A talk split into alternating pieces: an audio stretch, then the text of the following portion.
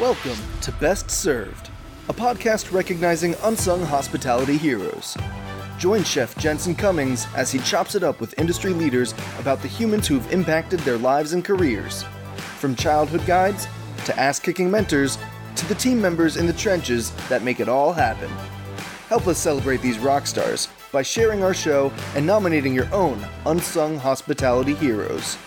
Connect with us on social media at Best Served Podcast. Now, here is your host. What's up, everybody? Jensen Cummings here. Thank you, as always, for tuning in.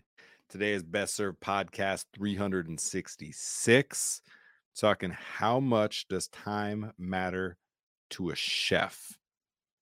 And mostly to me. That's what we're going to talk about today. No script, just want to talk about it. All right. So I actually did a Instagram live rambling about how right now it's it's 4:40 in the morning and how I was up at uh, 3 recording an episode about uh, a restaurant only offers these two things. You should definitely check that out. I'll probably drop it in the comments somewhere. And uh, I had a 4 a.m. call. I was really pumped about it.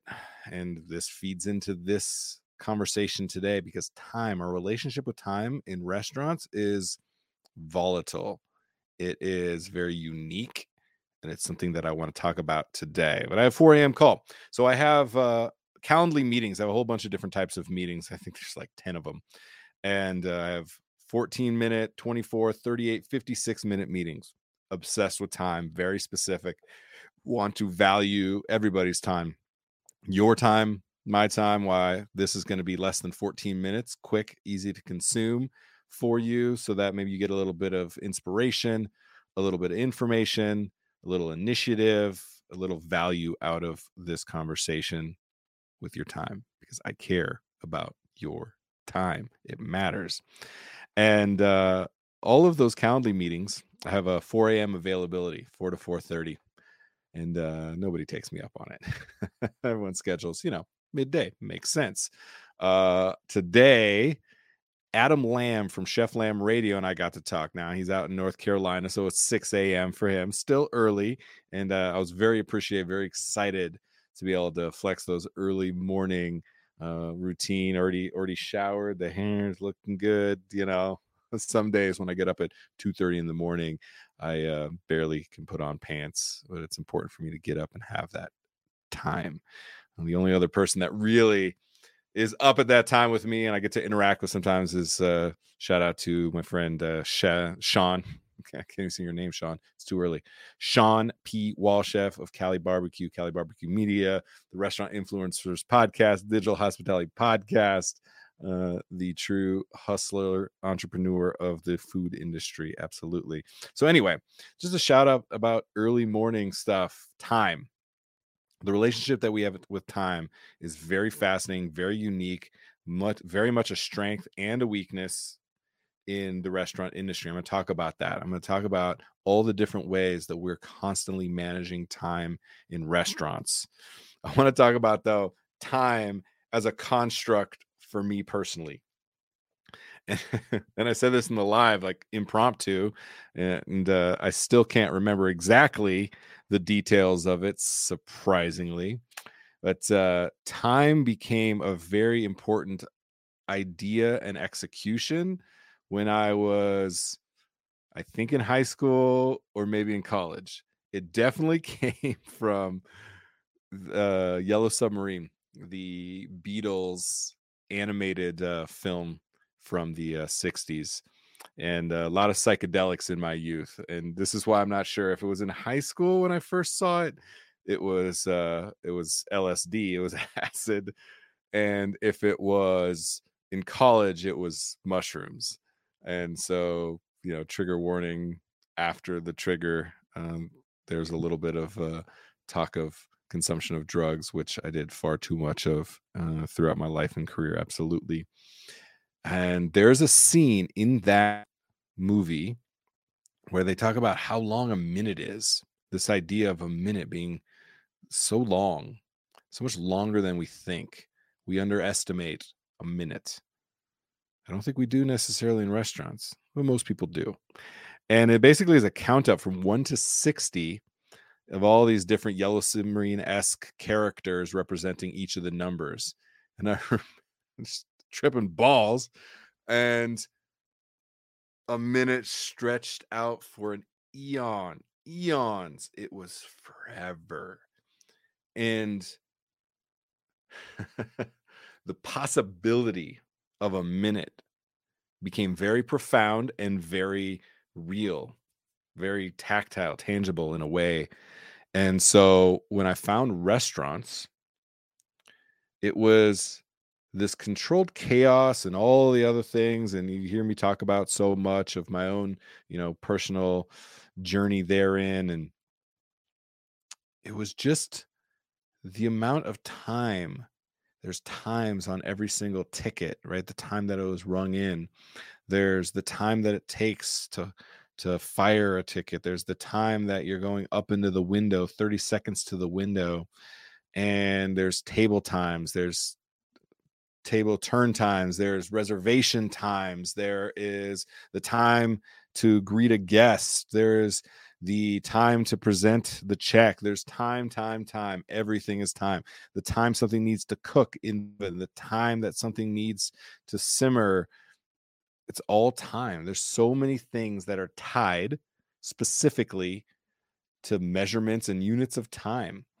And so i think that creates a lot of consistency. We can count on time, right? Time is the only resource you can't buy more of, it is fixed. And so there's something comforting about knowing that time just is. Now, on the other side, time is always consuming the fuck out of your entire existence when you were in a restaurant. You were always fighting against this finite amount of time that you're always behind usually the time that you need to be or being ahead of time is even not a good thing in many situations. You need to be just perfectly right on time and that is a lot of pressure. And so the relationship that we have with time is very polarizing like many of the relationships that we have within a restaurant. And that's what i just man, i've been thinking about it a lot. Now i've also been thinking about time in much grander arenas, thinking about time in much longer terms as well. And I know you can't go a single fucking episode or me talking at all without hearing about my family legacy. You know, I'm gonna tell you again fifth generation chef restaurateur. We opened our first restaurant in 1900 in Little Falls, Minnesota called La Fond House. Then that was great great grandparents, great grandparents, grandparents were in the industry bar and restaurants, San Francisco, three uncles owning restaurants, three different states, younger brother, even in the industry, and blah, blah, blah, on and on. The reason that this is important to me is now that I'm the an elder of this industry, having started at 17, 22 years in, you know, going to be turning 40 this year, the big 4-0. Having young children, right? I talk about this sometimes and my son, my eldest son, is seven. He's closer in age to the age that I was when I started in the industry than I am. So he's closer to that moment in time. In 10 years, he would be the age that I am. And I ask myself this question all the time is would I want them to be the sixth generation? And this sparked what best served really is, right? And the answer was fuck no, absolutely not. No way. This is a, a, a, toxic, degenerative industry that I love and hate, that tried to destroy me, that I helped turn into this caricature of itself. So many emotions and deep seated trauma and again, joy tied to it. It's really complex and it's hard to unpack and pull apart. And so time now to me is like I am doubling down on the belief that I have in that sense of belonging and purpose, that continuity of connection, that those feelings and memories that a restaurant can truly evoke for both those that work in the restaurant and those that um, you know are butts and seats, those guests. And so time to me is now a little bit of a legacy question what time am I going to put in to be able to create something new and different? What time are you putting in just to survive the day today? Respect because the grind is so real and you get so chummed up in the minutia of what you do and how you do it. You forget why you do it and who you do it for. Are you doing this for yourself, for your family, for your team? And asking that question is really hard. It really, really is. Yet it's so fundamentally important. What are you spending time on? Because we value the things we invest in. And the most valuable thing you can invest is your time. Because once again, it is the only resource that nobody can buy more of. So I want you to really, nobody can buy more of it. And so the relationship that we have with time and where and with whom and how we invest that time to me has become such an important and driving question.